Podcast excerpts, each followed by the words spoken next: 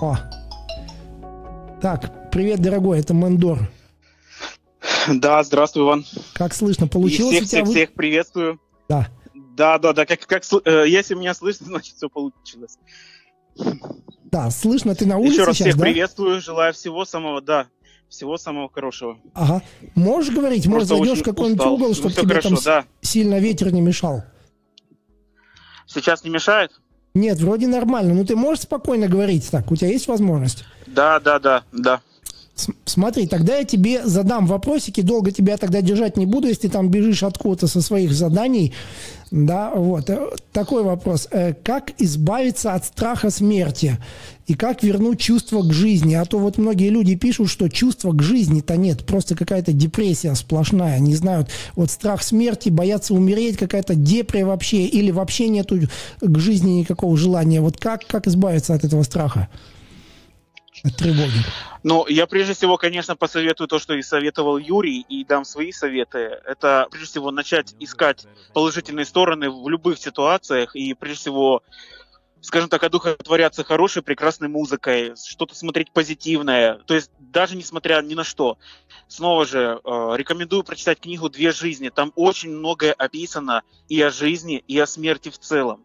И все-таки пора уже осознать, что навязанный стереотип этой системы, в том числе религии, в плане того, что есть там ад, рай и все остальное, что у нас э, единственная жизнь, вот она здесь, и больше ничего нет. То есть, а дальше там, скорее всего, что-то не самое приятное. То есть пора уже понять, что все мы часть одного единого целого. Впереди у нас целая вечность. Представляете, вечность. Как не получать радость от того, что мы, собственно, здесь находимся ради того, чтобы совершенствоваться.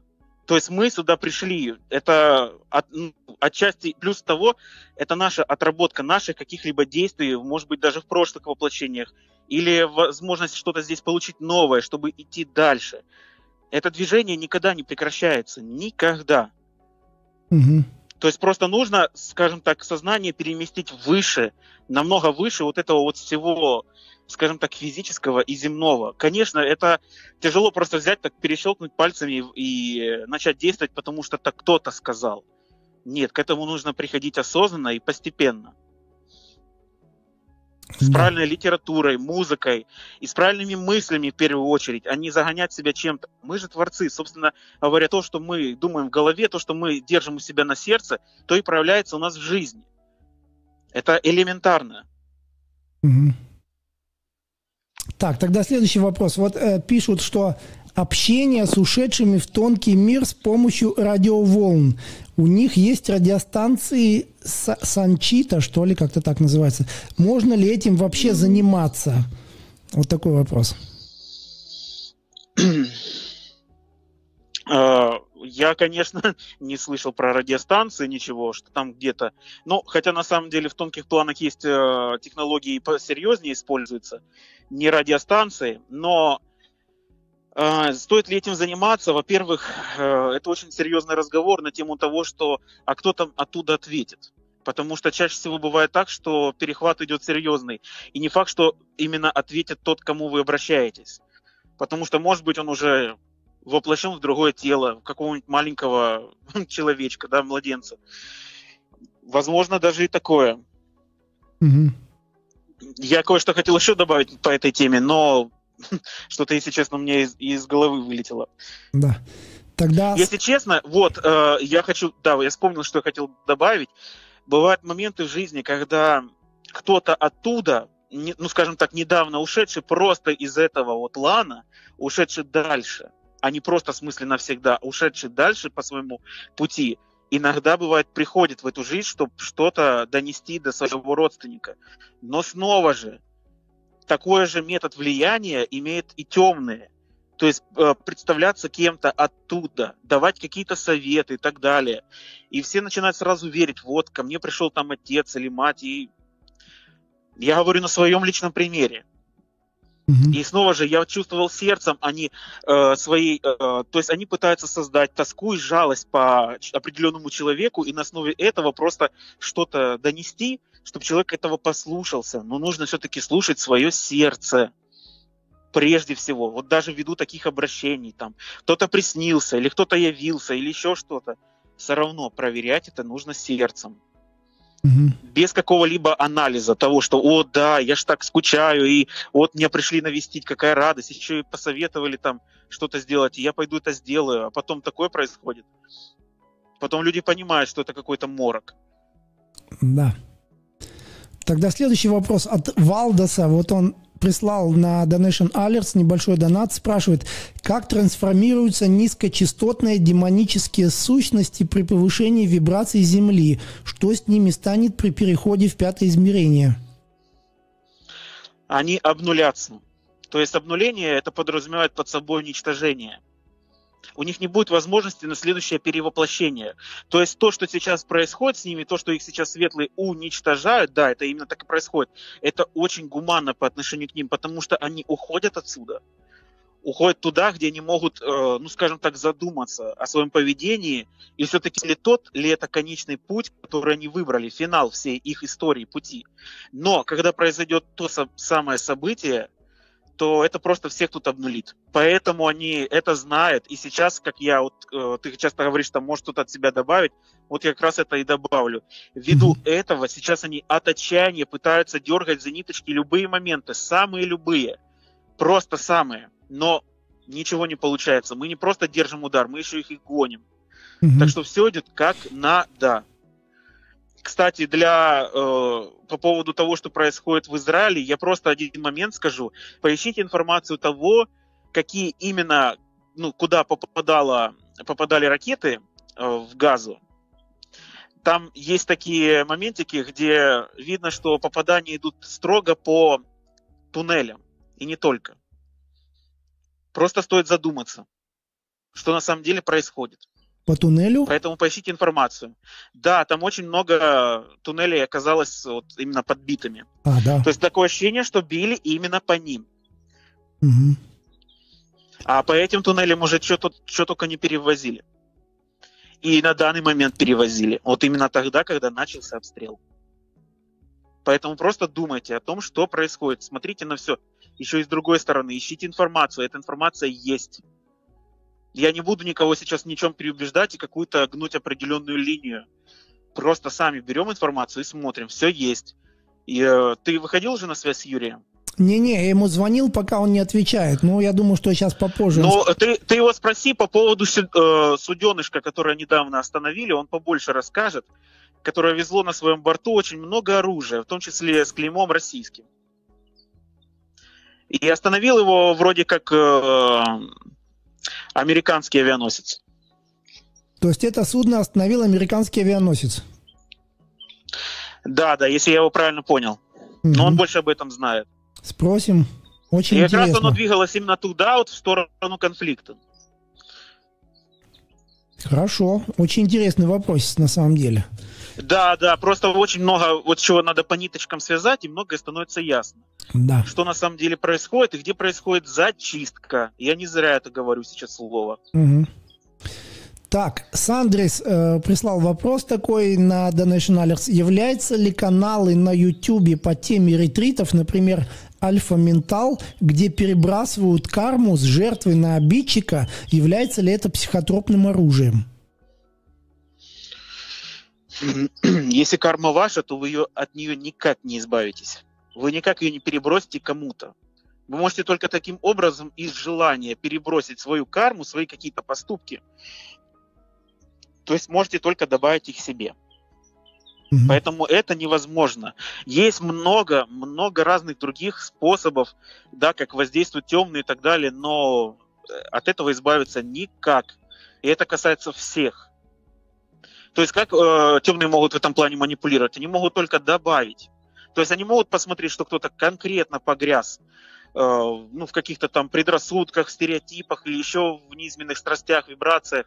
То есть они могут только к этому подпитаться, через это зайти к человеку, зайти в его биополе, начать воздействовать. То есть на самом деле все зависит от нас. Они не могут просто так прийти к нам. Только если мы своим сердцем прокладываем им путь к нам же снова. Угу. То есть ни, никак иначе у них зайти не получится, если внутри вас свет и благо, и любовь. Но даже если они появились в вашей жизни, благодарность им за это, что они указали на наши слабости. То есть где, что нам нужно, какой вывод и урок сделать. Потому что на самом деле все, что здесь происходит, это есть одновременно уроки. Мы приходим сюда, сталкиваемся с разными событиями, положительными, негативными. И исходя из этого, мы уже начинаем понимать, где нам что, какие, скажем так, минуса. И чтобы эти минуса превратить в плюсы. То есть расти дальше. Угу. Так что вот и прекрасно этим жизнь. Да, может быть, она не настолько там, ах, просто рай на земле. Но если был бы рай на земле, никто ничего не понял, куда что двигаться. Была бы деградация. Так, а так... мы сами этот рай построим. Угу. Хорошо, тогда следующий вопрос от Маруси. Что может означать фиксация плазмоидов зеленого или бело-зеленого цвета, зафиксированных на фото с телефона? Заранее спасибо.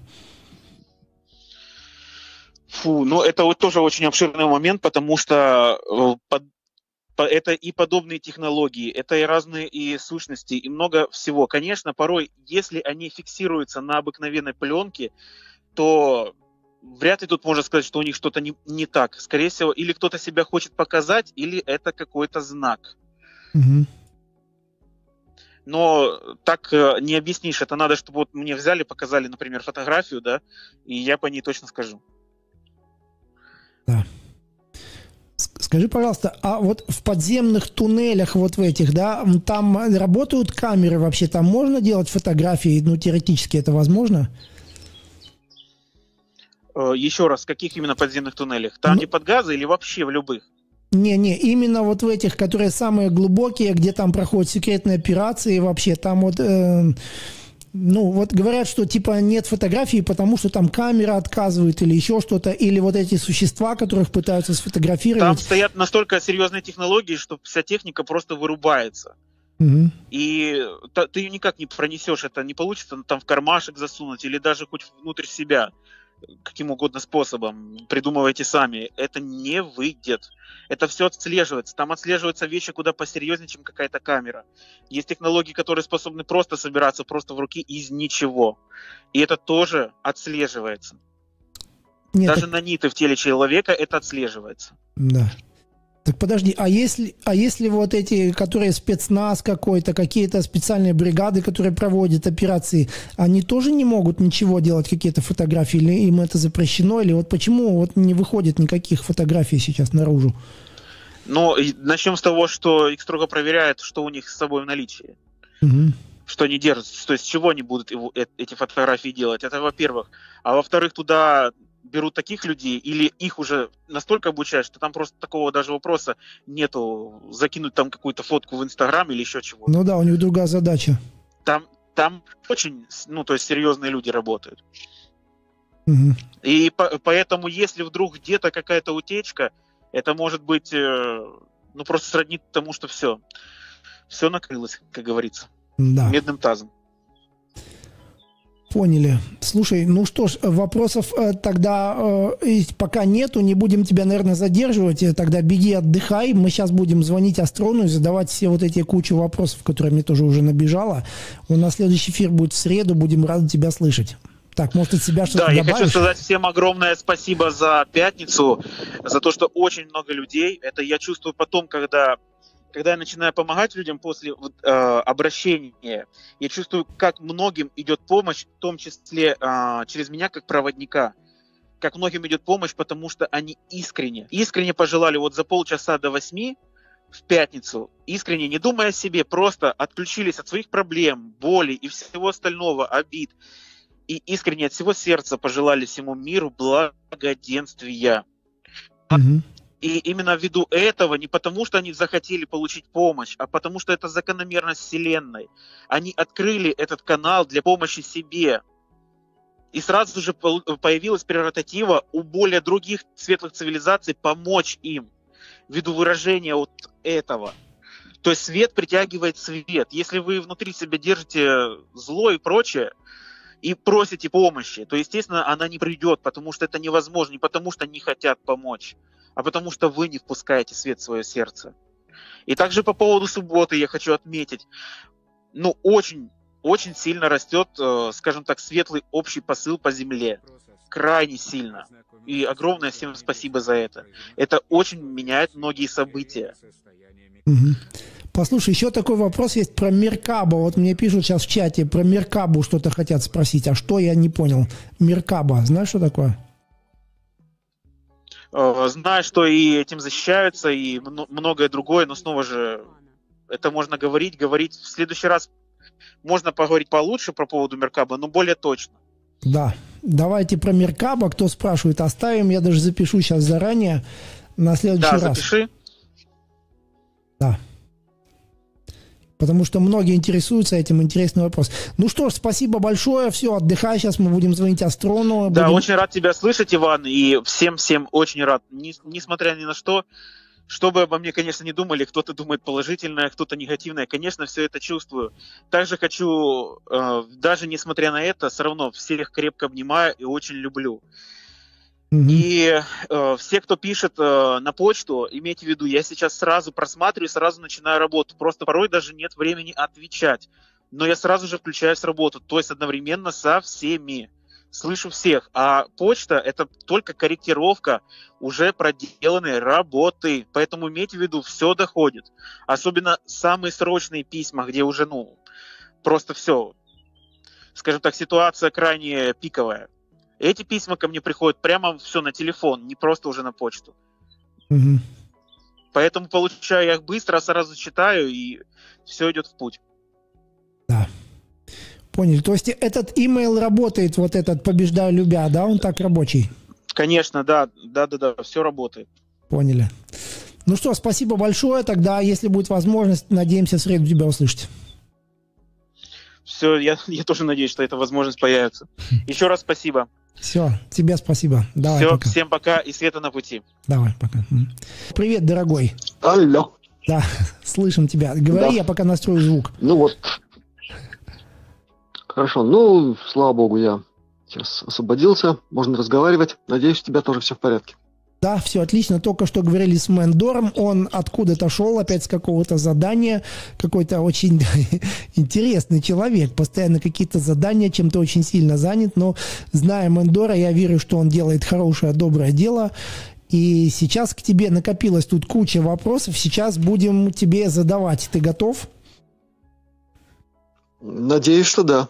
Давай, поехали.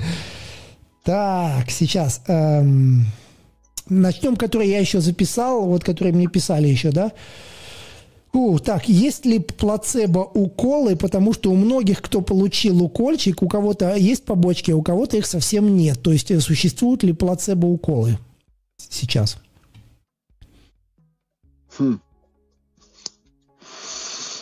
Ну да. Вопрос, конечно, интересный. Да.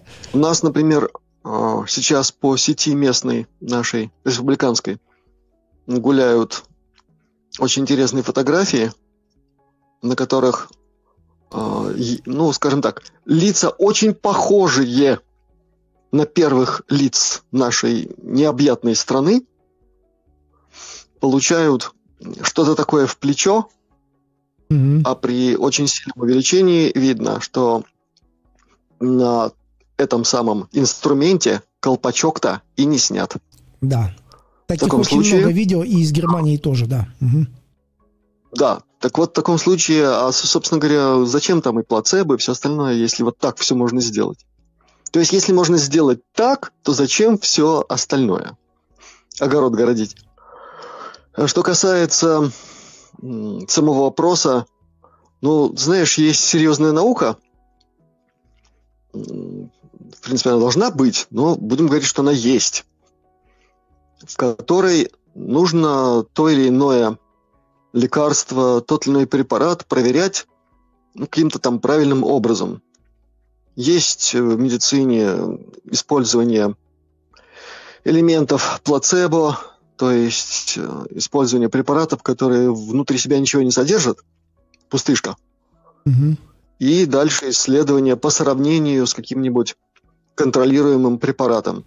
Есть э, другие способы определить э, там, действенность конкретного лекарства или его недейственность. Там, двойной слепой метод, рандомизированный там, и все остальное. В медицине все это знают, все это изучают. Но если говорить применительно к теме, на которую, я так понял, сделан намек, то ну зачем так сложно? Это же в конце концов и больно. Да, вдруг там что-нибудь не то введут, какой-то риск. Угу. А вдруг э, кто-то там гораздо более высокий, чем тот уровень, на котором принято решение о плацебо, гораздо более высокий решит, а никакого плацебо мы тебя тоже облагодетельствуем. Mm-hmm. Такой же вариант тоже может быть в нашем прекрасном, замечательном мире. Да. Поэтому колпачок не снимается, и все дела, и дальше улыбается человек радостно через очки. Да. Послушай, я сейчас поставил гифку про Евровидение, где волк убегает, да? И я вот э, вспомнил, я сегодня утром посмотрел итальянца, который победил вчера на Евровидении. Слушай, что это было? Это человек всю песню с раздвинутыми ногами на что-то приседал. Вообще, сейчас я фотографию поставлю на экране. Так, где-то у меня была. Сейчас, вот. Вот она. Слушай, что, ты сам не видел вот этого победителя Евровидения? Э, знаешь, Иван, вот, честно скажу, мне очень-очень сейчас некогда тратить время на все это не хочется, не может и, и не собираюсь. Я вообще, собственно говоря, после того, как на Евровидении стало значит, необходимым для того, чтобы победить, раздеваться или переодеваться. Да. Это намекаю на нашу замечательную Машу Наумову, победительницу тоже Евровидения. Э, уже до этого с этим странным шабашем все было ясно. Но после этого мне кажется, я могу, конечно, ошибаться, я не бог, не царь, не герой, но после этого то, что называется песня, приказала долго жить. Да. И вот давай будем долго жить, раз нам приказали. А, а обсуждать э, вот все эти совершенные какие-то чудовищные дела, ну, мне кажется, это не, свер... Э, не сходить до такого же уровня. Вот обсуждение всего этого – Иван, это ведь и есть цель тех, кто да. пытается да. Э, устроить свинарник такой вот, в том числе и таким образом. Кто громче завизжит, там, захрюкает. Это все из этой оперы. Если мы будем все это обсуждать, повторяю, мы будем опускаться до этого уровня, и пусть они там себе бегают, волки, там, с кем-нибудь, раздвигают что угодно, и не только ноги. Это, это нормально все в, в их мире, а мы в нашем мире. Я предлагаю в нашем мире слушать правильную музыку, которая близка по сердцу и не вызывает странных физиологических реакций отторжения. Я так очень аккуратно обозначу. Да. Я думаю, что сейчас так после что этого дальше. выступления итальянца сейчас делают много мемов с этим с видео, как он приседает там, ему проделают какую-нибудь снизу бутылку или какую-нибудь щетку или еще что-нибудь, да. Я думаю, сейчас будет много всяких любителей фотошопа, много чего могут сделать. Тут очень много возможностей. Так, ладно, давай я его уберу, задам тебе следующий вопрос такой. Вот про Пасху у меня был вопрос. Сейчас, эм, где же он? А вот э, объясните физику схождения благодатного огня на Пасху. Угу. Да. да. Вопрос интересный. Угу. Если говорить об изучении именно физики вопроса, то этим занимались многие люди и в странах Запада, и я в свое время был знаком с теми, кто занимался изучением физической феноменологии всего, что связано с величайшей космической фигурой Иисуса Христа. И там на серьезнейшем уровне изучалась пресловутая плащаница туринская. Изучались другие артефакты, а их много. И многие из них разбросаны по всему христианскому миру, кстати, включая Грузию, что мне было в свое время очень интересно и приятно. Поэтому, что касается конкретного явления, то вот я точно знаю, что значит, э, в России этим занимался человек по фамилии, кстати, Волков. Так у нас тут вдруг зарезонировало что-то. Если не ошибаюсь, я могу ошибиться, но его звали, по-моему, Андрей. Скорее Андрей, да. Угу. И он представлял из себя человека серьезного, ученого. Э, есть такая структура в России, ну, по крайней мере, была, Курчатовский институт. Серьезная все-таки штуковина. Это не какая-нибудь выдутая из пальца академия, которых безумное количество. Да. Я не говорю, что там все совершенно прекрасно, идеально и прочее. Это легкий кивок в сторону того, что я говорил раньше. И на чем продолжаю настаивать, что основные направления в науке заведены в тупики. Но что касается методологии научной, ее никто не отменил. Она, в общем-то, должна быть. И поэтому... Да, это точно Андрей был. Так вот, я не буду говорить обо всем. Там были очень интересные э, аспекты этой научной работы. Вот я точно помню, что кроме того, что я запомнил, там был значит, зафиксирован такой очень интересный всплеск э, электромагнитного излучения, причем особого типа и особого спектра. Это очень важно. Мало ли что может зарегистрировать, тебе покажется или прибору там покажется. А там все очень серьезно было, когда они изучали это дело. И потом они нормальным научным образом сравнивали и тип, и спектр, и пытались найти что-то подобное в тех явлениях, которые они изучали, ну, по крайней мере, о которых известно хотя бы с 40-х годов. Так вот, ничего подобного они не нашли в научных данных. Ни по типу этого импульса, ни по типу излучения, ни по спектру, ни почему. То есть это уже для человека, который знает, как в науке что-то делается, это уже говорит о том, что это действительно явление, его, к нему серьезно надо относиться, потому что оно уникально. Раз уникально, значит, надо исследовать чего и как и почему. В общем, все эти исследования, они в конце концов реализовались э, такую, ну, вполне себе научную работу, в которой были обозначены вот эти странности. И э, самое интересное здесь следующее.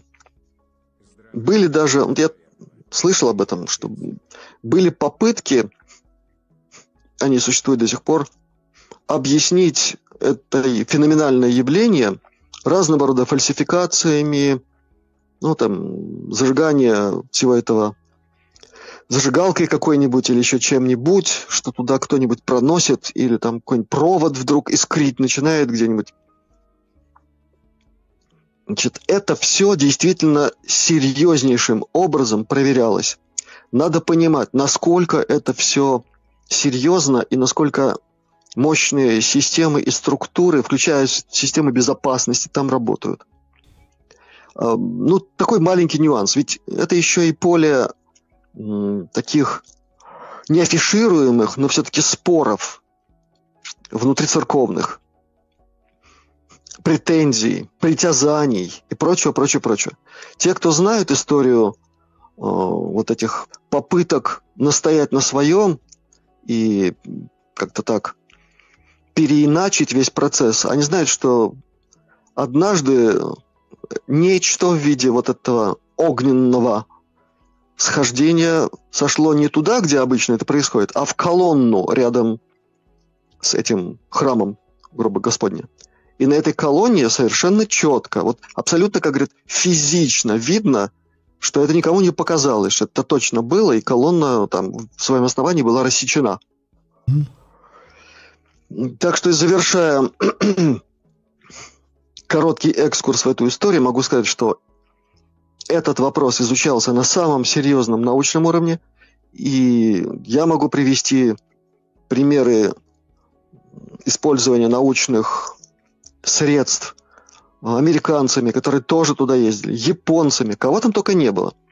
Но я вспомнил Андрея Волкова, потому что ну, скажем, есть люди, которые, с которыми я дружу, и я, точно знаю, что они с ним дружат, поэтому это от них была информация, а потом я, я как-то почему-то каким-то образом исследовал еще раз эту тему и опять нарвался на это имя, на упоминание этой научной работы. Так что пока так. Понял. Тогда следующий вопрос. Так, провалы в памяти. Вот парень ездил на море в 2002 году есть много, куча фото, но он реально этого не помнит. Его было 7 лет. Он, как он был в школе, он помнит. Ну, то есть он реально помнит, как он ходил в первый класс, все, но вот этот момент не помнит. И вообще часто много людей, которые не помнят, что происходило в начале 2000-х годов. Я вот по себе даже знаю. Я знаю, где я был, примерно, что я делал, что я заканчивал. Я тогда учился, но очень такие, не то, что пропало в памяти, а как будто все в тумане, как будто очень трудно вспомнить эти события. И вот много людей пишут, что в начале 2000 2000 они вообще не помнят, что они делали. Вот что это за провалы в памяти, как это можно объяснить? Ну, во-первых, если подходить к делу профессионально, с нормальной исследовательской точки зрения, это, между прочим, означает и научно, то в каждом конкретном случае надо собирать абсолютно полную картину вот этой странной амнезии. Да, это явление есть. Да, люди говорят очень много о том, что чего-то они помнят, что-то не помнят. И таких людей можно рассортировать в конкретные группы, в которых э, какие-то люди помнят или не помнят короткий период чего-то, другие более длительный, а есть те, у кого выпадают из памяти просто э, целые пятилетки. И с такими делами я тоже встречался. Да. Так вот сначала Сначала надо проводить такую работу. Дальше. В каждом конкретном случае все равно надо выяснять, составлять э, данные в определенном виде. Это делается профессионалами по определенной значит, методологии, опять же. И потом, только после этого, только после первоначального сбора такой информации, она обрабатывается, находятся какие-то общие черты, по общим чертам составляется перспективный план работы по группам, а потом дальше в этих группах профессионалы индивидуально работают с каждым, уже опираясь на какую-то более-менее расширенную базу данных, пытаясь у, у кого-то из них выявить какие-нибудь нюансы переживаемого – чтобы составить дальнейшую картину исследований. Вот так все делается, да, Иван? Угу. Все, все остальное, когда так не делается, вот все остальное это и есть спекуляции, домыслы и многое-многое другое, чего сейчас на просторах интернета, ну, безумное количество. А я этим не занимаюсь. Теперь какая здесь может быть, по крайней мере, э, версия ну, исходя из того, о чем мы говорили раньше, и, например, подчеркиваю, только например, в связи с темой ТКП, Тайная космическая программа. Почему я с этим связываю эти моменты? Ну, начнем вот с чего. С точки зрения феноменологии это не является чем-то исключительным. Такого рода явления фиксируются, по крайней мере, с самого начала 60-х годов. Подчеркиваю, с самого начала. И я читал о таких работах, и у меня, между прочим, когда я был в детском саду, у меня у самого было очень интересное переживание, я сейчас о нем говорить не буду. Но потом, когда я занимался уже всеми этими вопросами, потом стало ясно, что человечество действительно периодически оказывалась в ситуации настолько мощного выхода рукотворных энергий, я имею в виду прежде всего водородные бомбы там и все остальное, что это влияло на состояние того, что Вернадский вслед за еще одним французским ученым назвал ноосфера. А вот тут мы сразу упираемся в очень интересную большую-большую тематику.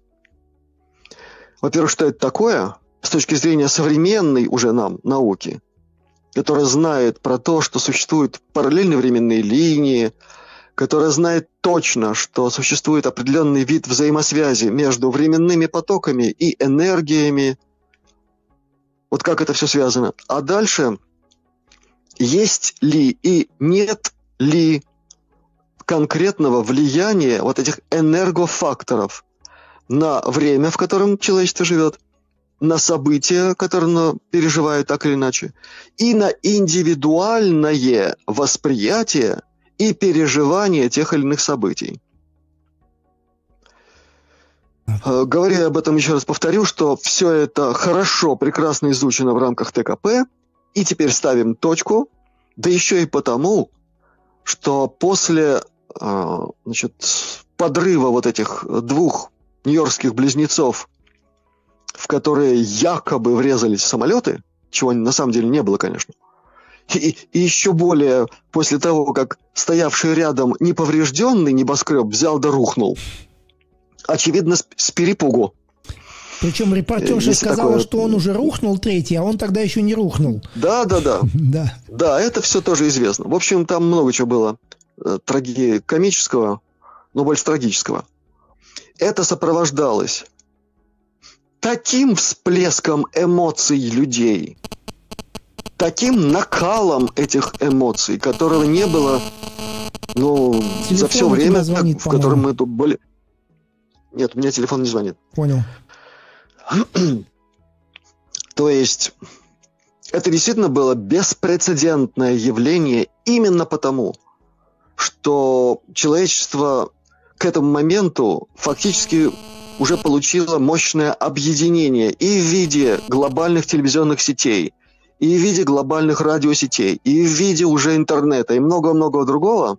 Вот все эти средства сработали как одновременные детонаторы взрыва человеческих эмоций. А это энергии на минуточку. И эти энергии, безусловно, сыграли свою роль в состоянии того, что мы называем условно ноосфера.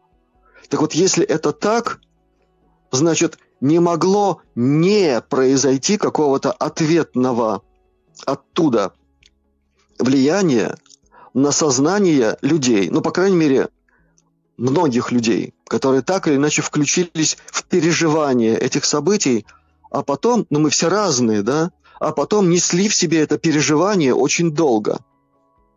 Я не буду говорить о классической психиатрии, которая не только в эти дни, но и несколько лет после этого собирала очень большую дань с особо возбудившихся. Но сейчас я говорю о реальных вещах, которые измерить можно. Физику человеческих эмоций можно измерить разными способами. То есть это фактор. Если это фактор, если он повлиял на ноосферу, и она ответила каким-то образом, возможно, все что угодно в сознании человека и групп людей. Дальше. Возможны другие варианты того, что происходило тогда и каким-то образом, может быть, даже заблокировало какие-то воспоминания э, о тех событиях того периода. Пресловутое третье послание Кон. Коалиционный отряд, э, да, отряд наблюдателей. Это 29-й год, если не ошибаюсь. И те, кто хорошо изучали основы научной уфологии, подчеркиваю слово научной, они просто обязаны знать этот документ. Это документ.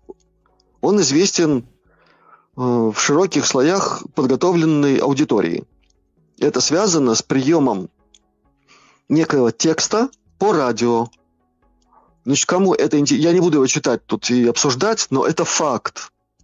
Факт известный. Так вот, кому интересно, найдите текст третьего послания Кон, и там в самом начале этого послания написано, что те, кто внимательно и давно и с тревогой наблюдают происходящее на нашей планете, они пытались обращаться и к лидерам властных структур, и к большим группам людей, очень большим. Речь идет о попытках контакта с жителями целых городов. Они получили отрицательный результат. И во многих случаях, ну практически всегда, людям стиралась память об этом событии.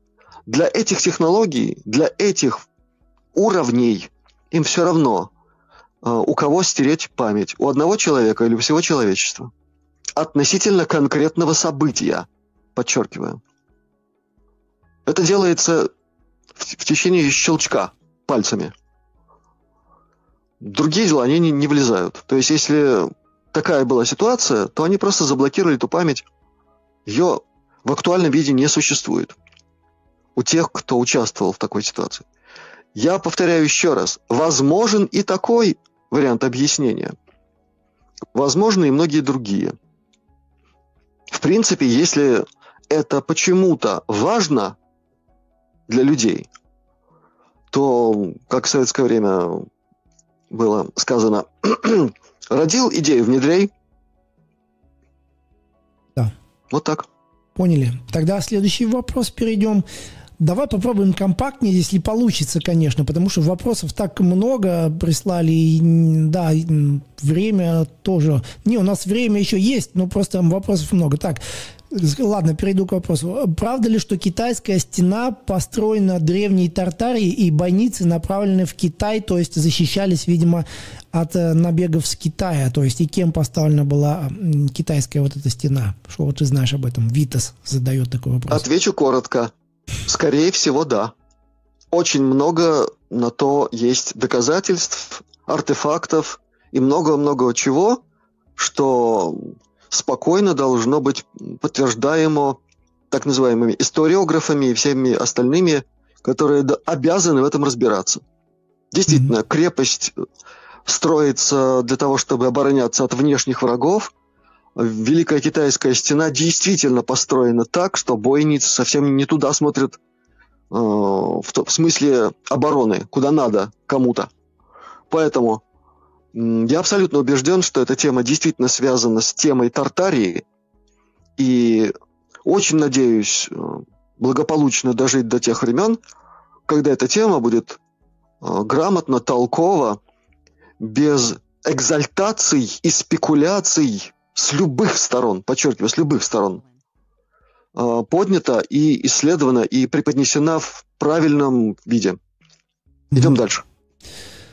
Так, дальше. Эм, так, Иван, передай Астрону, что я тоже в начале недели видел в ПДМСК поезд из огней в небе, а на следующий день в Москве в районе площади Ильича летящий горизонтально-металлический шар. Сам не верю своим глазам. Да вот комментарий твой, наверное, нужен здесь. Горизонтальный металлический шар? Горизонтально летящий металлический шар. А, ну да, таких сообщений очень много. Mm. Совсем много. Больше, чем когда-либо. Это все, что я могу сказать. Понял. Кстати, металлический шар я сам наблюдал на небе на очень большой высоте. Пробовал снять его камерой, но у меня 135 миллиметров был объектив. Он, конечно, так далеко не зафиксировал. Там нужен был большой объектив, там на 800 миллиметров и более. Да, очень трудно. Я лег на траву, пытался снять, но не вышло. И его было, ну, такой прям серебряный металлический шар. Я не знаю, сколько километров он был в высоте, но он висел. Я сам это видел, могу подтвердить. Он не летел, он висел. Так, э, вот следующий ну, вопрос. Сказать, что нам очень скоро будет возможно очень-очень сильно экономить на оптике. Не нужны будут никакие длиннофокусные там и все остальные. Это будет видеться очень близко. Совсем близко. Так, поняли. Так, от Елены. Важно ли во время сна человека положение тела относительно сторон света? Это связано с магнитными полюсами Земли. Вот есть такое мнение, что головой надо на север ложиться, ногами на юг. Вот что ты скажешь об этом? Если есть такая возможность, желательно. Это все, что могу сказать. Иначе я тему могу развить очень далеко, потому что это и входило, и входит в мою компетенцию в смысле э, помощи людям со здоровьем. Много аспектов, очень много. Но тут я единственное, что могу добавить, что надо сначала, если уж так вопрос ставить о влиянии силовых полей и силовых линий, идущих от Южного полюса к Северному, надо не меньшее внимание уделять силовым полям, которых в современной урбанизированной квартире ну, просто чудовищное количество – и эти поля гораздо более мощно влияют на организм человека, чем вот это вот совпадение или несовпадение с э, стрелкой компаса. Это тоже, к сожалению, факт. Поэтому пока этим ограничимся. Так, Крис спрашивает, «Э, есть информация о том, что Москва будет затоплена и на ее месте будет Московское море. Спросите у Астрона об этом, пожалуйста. Если это будет, то когда? Ты уже что-нибудь слышал, что Москва будет затоплена? Или это пугалки просто очередные? Ну, это прям из, из истории за сбычу мечт а, нацистов Третьего Рейха, которые планировали сделать как раз это самое. Э, дело в том, что вопрос и простой, и сложный. Вот э, на канале Астралионика угу. там есть один сюжет из программы «Бумеранг»,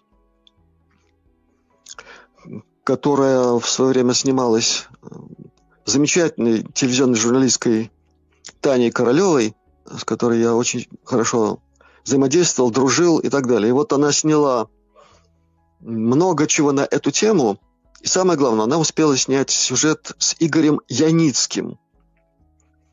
Это нормальный, такой правильный ученый, который работал в советское время по теме военного атома, как говорили тогда, то есть на оборонку. А в той сфере э, бездари не держали. Там люди, если уж что-то делали, так делали как следует – параллельно с этой работой он разрабатывал очень интересные сначала теории, а потом практику, и практика дала результаты мощнейшие, с помощью которых можно было, например, определять места будущих землетрясений, а прогнозировать те или иные сейсмические события, причем такие, которые до сих пор официальной геосейсмологией отрицаются. А Игорь Яницкий все это на приборах, на фактах показал, что это работает. И включая такие дела, как сверхмощные импульсные землетрясения, протекающие за ничтожные доли секунды, когда выделяется количество энергии, сравнимое с просто взрывом атомной бомбы. А обычные сейсмографы это почти не фиксируют. Кстати, Чернобыль взлетел именно по этой причине. Это тоже было доказано. Так вот, Игорь Яницкий серьезно и, как полагается, изучал и эту тему. Что творится под Москвой, в буквальном смысле под Москвой. Какие там угрозы, возможны или нет. Ну, в конце концов, а это было в конце 80-х, в самом начале 90-х, а, пришли к выводу, что картина непростая, но не трагическая, не катастрофическая – то есть напряженности есть, проблемы есть, но, и вот тут самое важное, если люди будут вести себя правильно с точки зрения психоэнергетики, вот во что уперлась его работа. Вот что он нарыл, как говорили раньше. Если люди будут вести себя правильно, ничего с Москвой не случится. То есть мы опять подходим все к тому же очень важному вопросу как мы взаимодействуем с ноосферой, как мы взаимодействуем с психическими полями Земли, а это все физично, потому что это связано еще и с электромагнитными явлениями, это связано с напряженностью электромагнитного поля, а через пьезоэффект, встречный пьезоэффект, это действительно влияет на состояние энергетики геотектонических плит и многого-многого другого. Строгая наука, ребят, ничего больше. Поэтому будет э, нормальное психополе в Москве, над Москвой, как, как угодно. Ничего с ней не случится, и не надо никогда забывать, что есть высшие иерархии, которые тоже помогают. Но только помогают тогда, когда люди ведут себя по-человечески, а не как звери. Пусть и э, припомаженные, ездящие в каких-то дорогих тачках или еще в чем-нибудь, но все равно звери. Так что все от нас зависит. Так, э, тогда следующий вопрос. Вот эм, ознакомился с трудами Бешана о микрозимах. Может, он имел в виду энзи, энзи, микрозимах, знаешь такое? И что вирусы и бактерии – это состояние микрозимов, и они не попадают извне, как говорит наука согласно Пастеру. Согласны ли вы с этой теорией? Нет, не согласен. В ней кое-что есть очень интересное. А, но оно, во-первых, требует доработки. Во-вторых, вся микробиология, которая сегодня у нас преподается, изучается, это и есть один из примеров того, о чем уважаемый Уильям Милс Томпкинс говорил, тупики, искусственные заведения науки, куда не надо. И как это бывает, мы прекрасно знаем. Вот не было компьютерных всех этих программ э, с всеми этими веселыми картинками. Не было вот этого безумия под названием «Нате вам вирус СПИД» или еще чего-нибудь, да? Как только появились все эти штуки, сразу стало возможным выдать картинку за сам объект. Если говорить серьезно, строго научно, ведь это так и есть. Вот как со времен этих двух ребят, включая этого Люка Монтанье, миру не был предъявлен физический объект под названием вирус иммунодефицита человека. Да. Не было этого. Ребята, вот строго научно не было этого. Было все, что угодно. Гигантское количество денег тоже, кстати, под это все тоже было. Вируса не было. И быть не могло, потому что те, кому посчастливилось обладать определенными знаниями, и, между прочим, многие гомеопаты прекрасно поняли, с чем они взаимодействуют. Правда, по-своему, это тоже требует доработки специальной научной, но они нашли ответ на вопрос, откуда взялись вот эти синдромы, откуда взялись эти симптомы, эта симптоматическая картина, откуда все это взялось. Кто за всем этим стоит? В буквальном смысле, кто стоит? Ответы были найдены. Так и здесь. Это вот точно так же, как м, замечательная такая теория, очень близко и хорошо стыкующаяся с практикой, это теория экзосом Эндрю Кауфмана. Угу. Она очень хорошо ложится в русло всего, что сегодня известно о микромире человеческой клетки. И опять-таки, между прочим, строго научно – самые передовые исследования в области прикладной гомеопатии, новых гомеопатических технологий, включая информационные гомеопатические технологии, они это самое точно подтверждают. Вот так к этому надо относиться. Именно так, что это действительно ответы внутри э, клеточного космоса, а там космос, действительно, если сравнить масштабы того, что там происходит, ответы на любой вид патогенного какого-нибудь воздействия. Давай чуть-чуть людям сейчас и напомним, дальше... что экзосомы это по версии Эндрю Кауфмана, что это за защитное такое вещество, которое выделяют клетки при раздражении каким-то электромагнитным излучением или чем-то еще, потому что люди бывают, ну не Ну, знают. это не, не столько вещество, это фрагменты РНК человеческой клетки, которые идут, э, направляются клеткой вовне, они попадают в распределительную систему, они распространяются по всему телу, как информационные блоки, которые, попадая в, других клет, в другие клетки, сразу дают этой клетке информацию о том, что за патоген, что внутри него, какой у него спектр у этого патогена, как к нему надо относиться, что с ним нужно делать. Вот что происходит. То есть эта система мощнейшая, разветвленная и многофункциональная по мгновенному и потом до, дополнение через задержку, через работу там кровеносной системы, работу гормональной системы. Но сначала это идет на информационном уровне. Идет фактически спектральный вброс в информационное пространство человеческого организма. Вот что происходит. Mm-hmm. А потом уже вот эти все кусочки РНК, они действительно идут как кирпичики информационные, которые направляются везде, повсюду. И человек целиком, сразу, на, на всех уровнях, становится оповещен о том, что происходит. Именно поэтому м- очень часто иммунная реакция бывает системной, как говорят. Поэтому все, что связано вот с этими вариантами вирусов и так далее, оно еще, оно еще ждет своего освещения в рамках нормальной науки – который, как я иногда повторяю, давно-давно-давно уже располагает тайная космическая программа. Там все это настолько давно уже проработано, исследовано, поставлено куда надо, что даже обидно некоторым. Так, ну что ж, тогда следующий вопрос. Мы вот сейчас разговаривали с Мендором, и он немножко перевел на тебя стрелки и сказал спросить у тебя такой вопрос но мы не скажем, что это он, да, мы тебе этого не скажем. Спросил, спросить тебя такой вопрос. Вот американский авианосец остановил некое судно вот в этом, там, в этом заливе, да, которое сейчас Египтом, по-моему, арестовано, да, вот э, он сказал, что спросить тебя конкретнее, что там произошло, какое оружие было найдено, и немножко подробнее вот про это судно, что сейчас ним происходит там.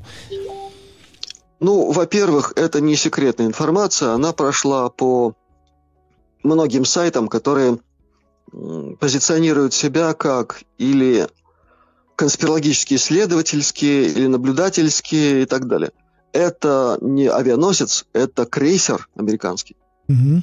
который действительно задержал очень странное суденышко, которое везло очень-очень много разного вида стрелкового оружия, от самого легкого до очень тяжелого стрелкового это оружие направлялось именно туда, где вдруг почему-то начали ракеты летать. Угу. Из одной зоны в другую. Да. Но э, значит, все было сделано правильно, и оружие туда не поступило. Я как-то, между прочим, кажется, на твоем канале об этом и говорил, что те, кому следует, они сделали все, они сделали максимум для того, чтобы минимизировать потери от того, что они не могли предотвратить. Так вот, в том числе и задержка это, этой шхуны или корабля вот этого. Это есть один из актов вот этой помощи. А таких актов было много. И там много чего не состоялось.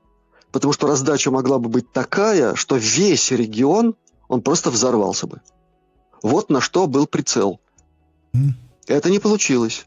То, что люди пострадали, мне безмерно жаль, когда люди мирные гибнут в таких ситуациях, потому что война не объявлена, люди гибнут, и все это действительно безумие. И кто-то за это ответит по-настоящему. Но, с другой стороны, как мы знаем, ни один волос не падает с головы человека без ведома Всевышнего. Я ни, никоим образом не хочу сказать, что можно было что-то сделать другое,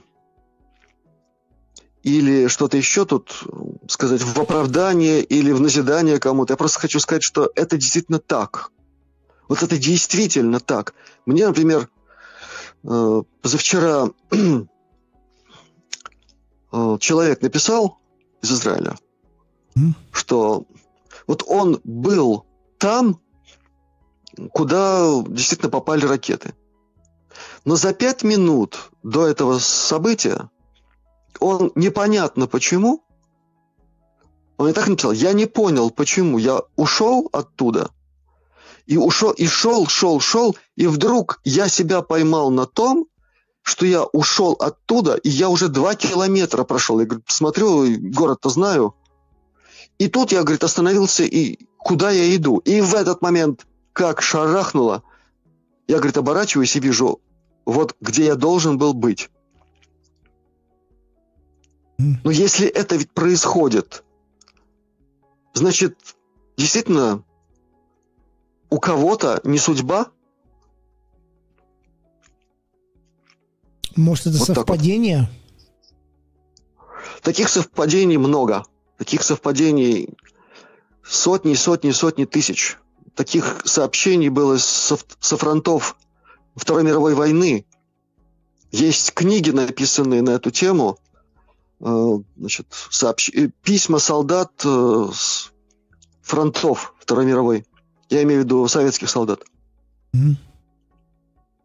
Так что я за то, чтобы никакие ракеты над мирными районами нигде не летали, чтобы они вообще нигде над землей не летали, ракеты, заряженные смертью.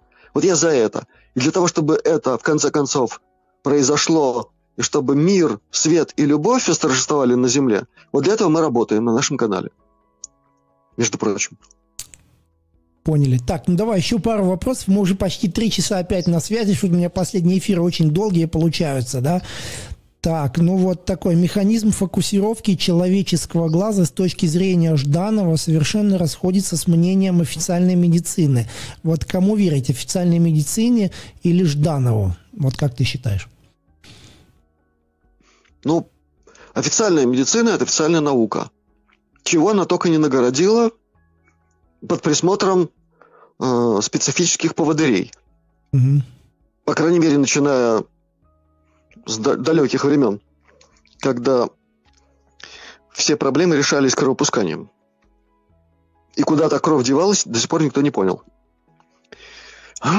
Так вот, что касается зрительного аппарата человека, ну, во-первых, давайте не будем забывать, что глаза – это фактически мозг человека. Глаза – это периферия мозга, это структура мозга – это уже интересно само по себе. Дальше. На эту тему тоже были очень интересные работы. Не только Жданова. Я читал другие работы. Очень интересные работы были у ученых, с которыми я контактировал, когда еще участвовал в работе Американской академии религии и психических исследований. Там были серьезные специалисты в этой области – Значит, и, между прочим, там был американец с латышской фамилией Уосис, который занимался вопросами метафизики, оккультно-эзотерических всяких наук и применения их к исследованию человеческой психосоматики разной. Там этот вопрос ставился тоже определенным образом. Резюмируя все, что тогда мне удавалось и читать, и обсуждать, можно прийти к следующему выводу. Человеческая система зрительного анализатора, она конструировалась не для условий этой планеты. Вот так. Для какой вопрос отдельный. Но то, что мало чего не конструировалось для как конкретных условий. У нас многие машины толком не сконструированы под наши дороги. Ну, ездит как-то, правильно? Так вот, если знать как, то можно все приспособить к определенным условиям. И поэтому не только зрительный аппарат, но и слуховой, обонятельный, вкусовой и осязательный, э, это все действительно формировалось э, при каких-то других обстоятельствах. Да и включая даже опорно-двигательный аппарат и многое другое. Да. И это не значит, что мы буквально вот вчера свалились откуда-нибудь там с яблони, которая растет на Альфа Центавра. Все было гораздо дольше, гораздо интереснее, и все это связано с э, процессами, имеющими очень много милли- миллионолетнюю историю. Но так это и надо рассматривать. Да. Так, вот ты про кровь сказал, неизвестно куда девалась. Да, вот тут такой вопрос у меня. Вот есть у нас тоже некоторые такие исследователи вот в Германии, ну и вообще я слышал часто про это. Я вот когда ездил, да, по Кёльну на мотоцикле, у нас в каждом квартале есть клиника, где собирают кровь. И за сдачу крови да, дают 25 евро в Германии, ребята. Вот если хотите, приезжайте в Германию, у кого много крови, да, за одну сдачу крови 25 евро. Эти клиники на каждом углу, и туда ходят люди, сдают кровь это сотни-сотни литров крови, и куда они деваются, потому что по вот те, кто занимался этим вопросом, утверждают, что нету никаких таких проблем в больнице, чтобы каждый день нужны были сотни-сотни литров крови, да, вот куда она уходит, действительно ли она применяется в больницах, либо она нужна и куда-то уходит в какие-то другие места, вот что ты думаешь? Ну, во-первых, действительно, во время многих операций используется донорская кровь. Это факт. Давай с этого начнем. Да. От него никуда не уйдешь. То, что это факт, это постыдный факт.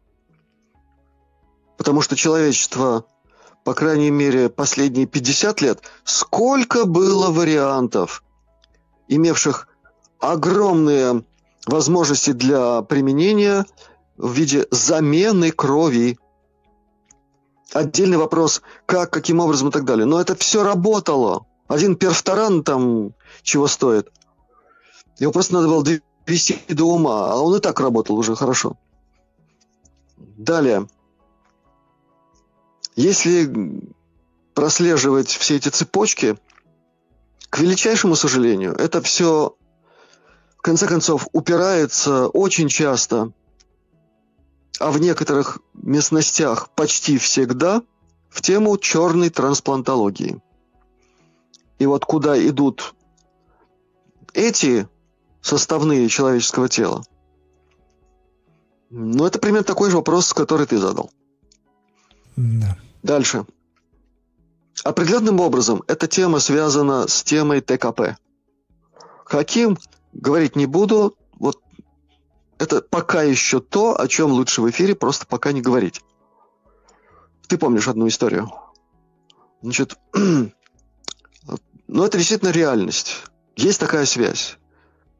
И существуют определенные технологии в ТКП, которые так или иначе связаны с темой донорской крови. Вот единственное, что могу сказать. Когда вся тема вскроется, когда вскроются и вот все эти нехорошие аспекты, и то, о чем уже теперь говорят уже очень часто, и человеческая работорговля, и многое другое, о чем и Томпкинс говорил, а после него уже стало об этом говорить можно и другим, и этот вопрос тоже вскроется. Вот так. Да. Ну что ж, наверное, будет сегодня достаточно. Почти три часа на связи. Ребята, извините, конечно, я не все вопросы задал. Их очень, еще очень много. Наверное, больше 15 еще, да.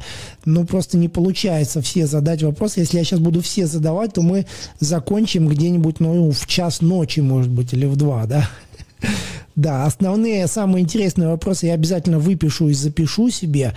Тебе, конечно, огромное спасибо. Может быть, от себя еще что-то хочешь добавить уже как-то, ну, традиционно уже у нас. Ну, я сегодня уже затронул эту тему, которая, в общем-то, среди всех тем, так или иначе озвучиваемых и оговариваемых на канале Астралионика через другие каналы – тема является номер один. Это наши субботние совместные действия по организации не больше, не меньше правильного сценария развития событий на нашей планете. И у нас с каждым разом, во-первых, увеличивается число